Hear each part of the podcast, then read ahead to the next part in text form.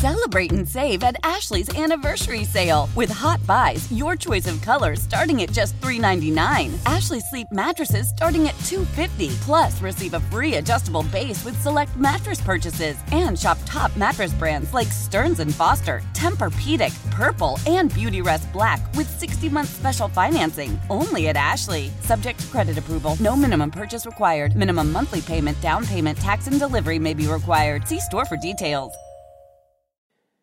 Well, starting the day, the Red Sox were not, shall we say, on the Iron Throne. They were tied for last place with the Blue Jays, six games behind the Rays, game and a half behind the injury ravaged second place Yankees.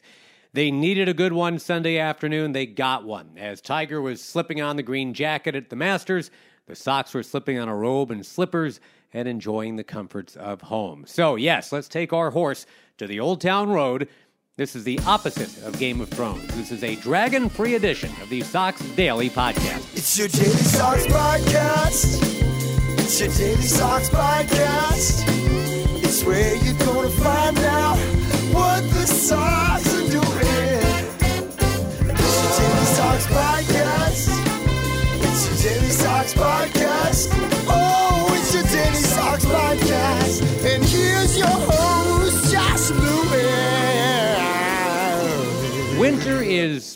In the vicinity. Uh, the Red Sox with a meatloaf weekend. Two out of three ain't bad, is usually what we say, but when you start the weekend four and nine, and you're needing to stack some wins, and when you're facing the equivalent of the Washington Generals, three out of three would have actually been better. But from the files of beggars can't be choosers, two wins, one loss against Baltimore, and now six and ten 16 games along. Josh Lewin with you.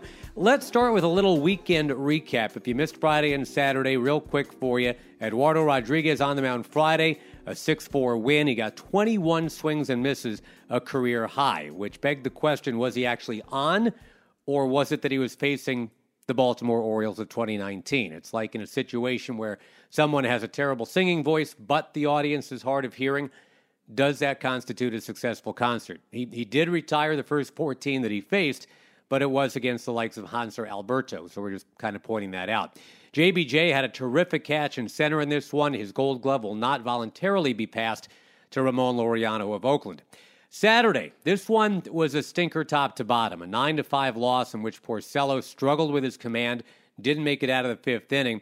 Reliever Colten Brewer gave up four runs in the sixth. In fact, he faced five batters didn't get an out, gave up two walks, three singles, and he was done after a two run single by Rio Ruiz. Though the, uh, the second run might not have scored without questionable defensive decision making. You had Xander Bogaerts and Dustin Pedroia playing the shift that allowed Rio, dancing on the sand, to uh, sneak one right in between him and into right.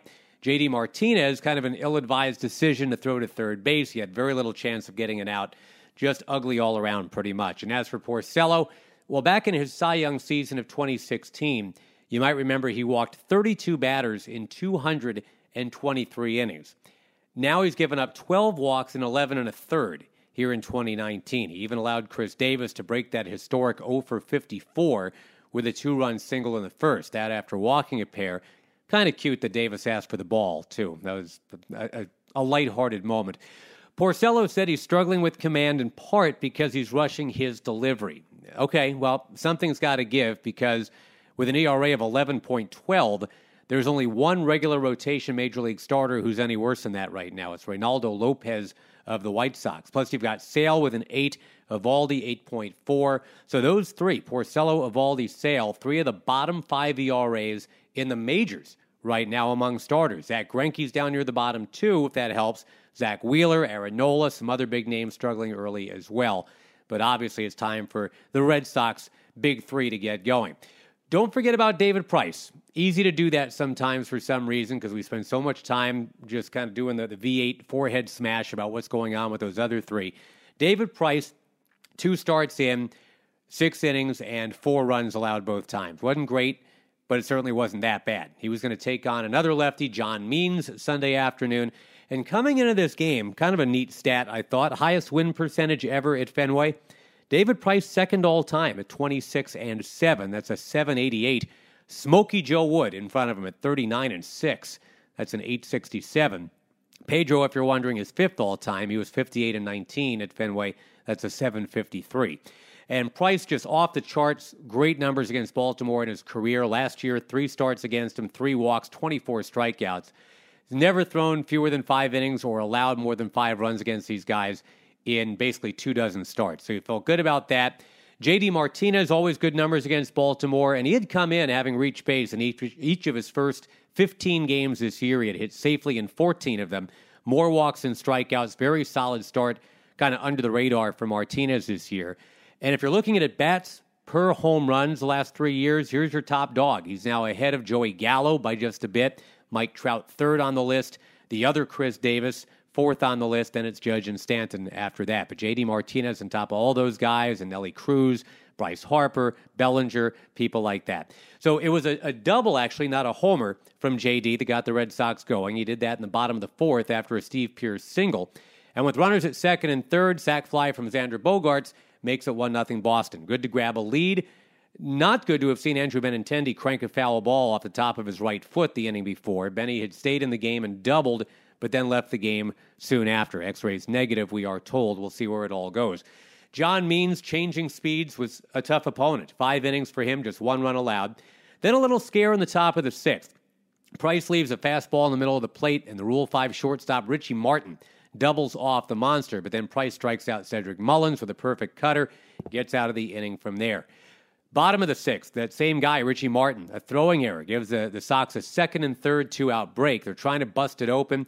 And last year, boy, if someone makes an error, the Sox would take full advantage, right? You crack the window up just an inch, they'd kick out the glass with some steel toed work boots. So, Eduardo Nunez, how about it, kid? Uh, nope. Strikeout on a slider in the dirt from Evan Phillips. Top of the seventh, another scare for Price, another leadoff double, this one from Trey Mancini. Not related to Henry Mancini, composer of Moon River, known on this podcast as a song sung by Chevy Chase during his prostate exam in Fletch. You know, come on, gonna use the whole fist doc. You've seen that movie. Anyway, a, a fly ball to Mookie Betts in center. He was out in center instead of right because JBJ had a touch of the flu, didn't play on Sunday. Up comes Hanser Alberto, comebacker to Price. No problem. Jesus Sucre, infield pop out. So there's two straight innings. Pitch count up. Leadoff double allowed by Price. He still freezes out the Orioles. That's a heck of an effort by number 10.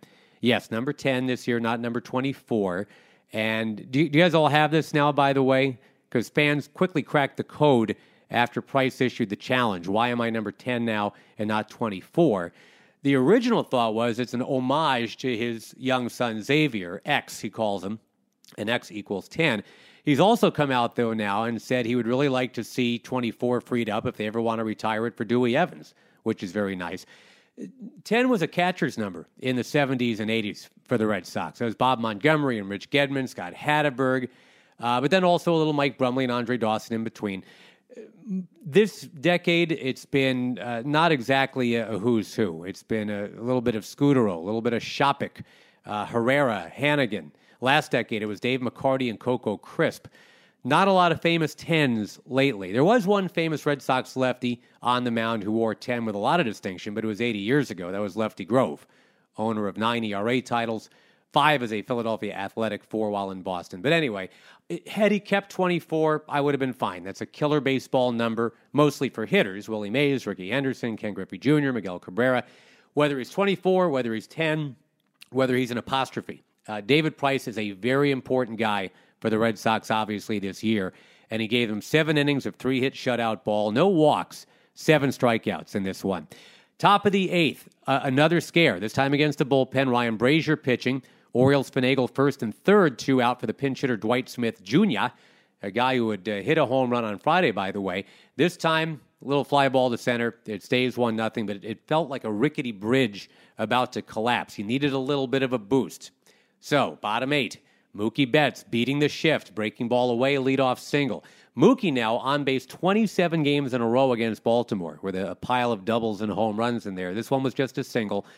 Eventually, Xander Bogaerts comes up with two on now, and there's your 2018 flashback. A chance to do damage late, damage done. Three run shot to the batter's iron center on a slider up from Josh Lucas. So all four runs batted in in the game from Bogaerts.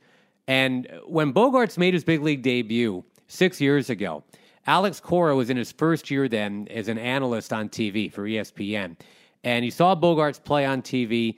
He had a hot take on Twitter. He, he said back then, I know this is early, but Xander Bogaerts equals Manny Machado, is what Cora wrote for the Twitterverse. And everybody on Twitter jumped all over him, all over Cora, that is, saying, Come on, you know, are you kidding me? And now Cora says, Yeah, I got crushed with that take, but I wasn't that far off. X going to give it to you. Uh, the, bre- the breathing room that the bullpen needed, provided with that one swing. 4 nothing the final. Matt Barnes polished off that final inning. And after the game, Alex Cora meeting with the media about all kinds of things. Excellent. Excellent. Um, if you if you take a look at his starts, you know his stuff has been there. Um, three pitches in Oakland and then that inning in Arizona, but stuff wise, he's way ahead where he was last year at this point. Um, everybody knew where we were pitching wise today, and for him to go seven and give the ball to those last two guys, it was very important for us. Now tomorrow, we kind of like reset, and we're ready for the game tomorrow. Uh, how much did you like the mix of pitches he had? It seems like he kind of had everything going there. Today. Yeah, I, I, think it's been like that both starts. Uh, I, you know, that inning in, in Arizona, it was more about location than anything else.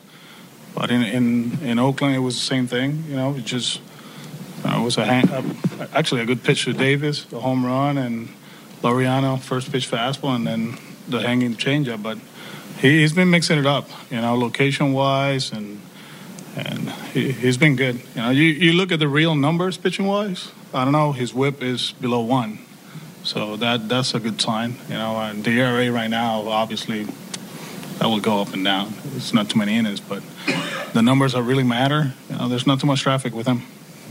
Yeah, the sixth and seventh inning, leaving the runners stranded both times. Considering the bullpen, those seemed like they were pretty big innings for you. It was, yeah, but we, I trust the guy. You know, I didn't. He knows how to maneuver an inning and and he was throwing the ball well. You know, the fastball, his velocity was good, the changeup was great. So, um, I never, you know, didn't thought about going to the bullpen that early. You know, um, he he's in great shape, he's healthy, and uh, he's a guy that we we really trust. You know, and. you know, I talked to him in the sixth. he's like, "I'm good. I'm really good." So we just let him go. And uh, how's Benintendi? Um, day to day, sore. I mean, that was that was a good shot. Seems like he's been getting that uh, every other day. So uh, we'll see how he feels tomorrow. Uh, X-rays were negative, so um, you, know, you, never know how they, you know, they wake up and all of a sudden they feel great. For, but uh, as of now, probably stay away from him tomorrow. Uh, what happened with Jackie, and, and when did you know that you weren't going to be able to have him? I knew during batting practice.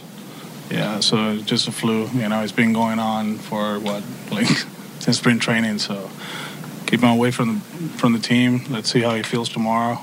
Um, nothing we can do with that. So yeah. Just what was the conversation with Benintendi on the field? I mean, when he first started moving around, it, it looked really rough. Yeah, I mean, it's, it's all about how you feel. Can you go? And then Brad just walks him through the whole process. You know, where you where you feel pain, or is there tinglings on your toes, or um, all this stuff, whatever. And he, he said he was good, and I hit the double. But at that point, I was like, eh, yeah, it's, it's not a good idea.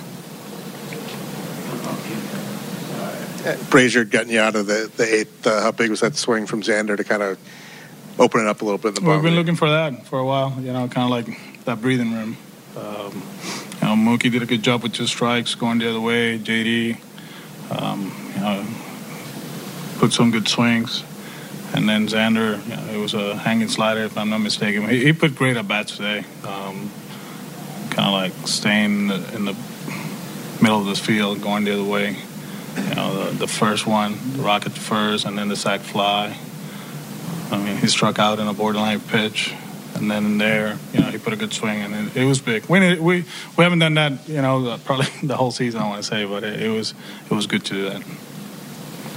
Okay, okay thank you. Appreciate it. All right, so there you go. There's the skipper. Four runs, seven hits, one error for Boston, 0 5 and 1 for Baltimore. One more game left in this wraparound series, and it's an early one. It's the Patriots Day game, 11.05 a.m., weather permitting, Monday. Hector Velazquez against Dan Straily, who's got an ERA that harkens you back to the Great Depression, 1929. Straily's an extreme flyball pitcher who's got to feel very lucky that the forecast is for soggy weather. Ball not as likely to jump. Remember, a year ago, the Sox had to cancel the Patriots Day game because of bad weather, and the forecast for Monday, not great, but the forecasts have actually started looking a little better. Maybe the rain tapers off mid morning, comes back late in the afternoon, so maybe there's a window to actually play. The pitching matchups are set for the two game series at Yankee Stadium. Chris Sale will get the ball for the Sox on Tuesday. James Paxton goes for New York. Nathan Eovaldi and Jay Happ will match up on Wednesday. And overall, this will be a five game road trip. Seems kind of normal now, right? I mean, that initial 11 game trip, the longest season opening road trip for any defending champ in the World Series era, which is not to make an excuse for the 3 and 8 start, but that scheduling sure did not help. The previous longest opening road trip for a defending champion we've discovered nine games. That was back in 1923. That was the New York Giants, and their trip. Uh, I mean, they, they had four games in Brooklyn. That's not really a trip. You go across a bridge. The Red Sox, on the other hand, 6,400 miles on the old airplane, and that did not help. A three and eight start is what they got out of it. Anyway, one more home game before this trip to New York and Tampa Bay. If the Sox get the win with Hector Velazquez going hopefully five innings or so, well, that would make it a four and two homestand and provide everyone with a feeling of onward and upward once and for all. That'll do it for the podcast for this time. By now, you probably know a lot more about Game of Thrones than you did before. I've I've never touched the stuff myself, but I'm I'm trying to get with the the cultural zeitgeist or whatever you want to call it here. I mean, if everybody else is talking about it and singing that stupid song, I guess I got to get with the program at least a little. I'd rather come back tomorrow and talk a little Red Sox and Orioles for you. And then obviously some Red Sox and Yankees would be quite nice too. Two game series following the one game in the morning against Baltimore on Monday. For now, Josh Lewin, bye bye.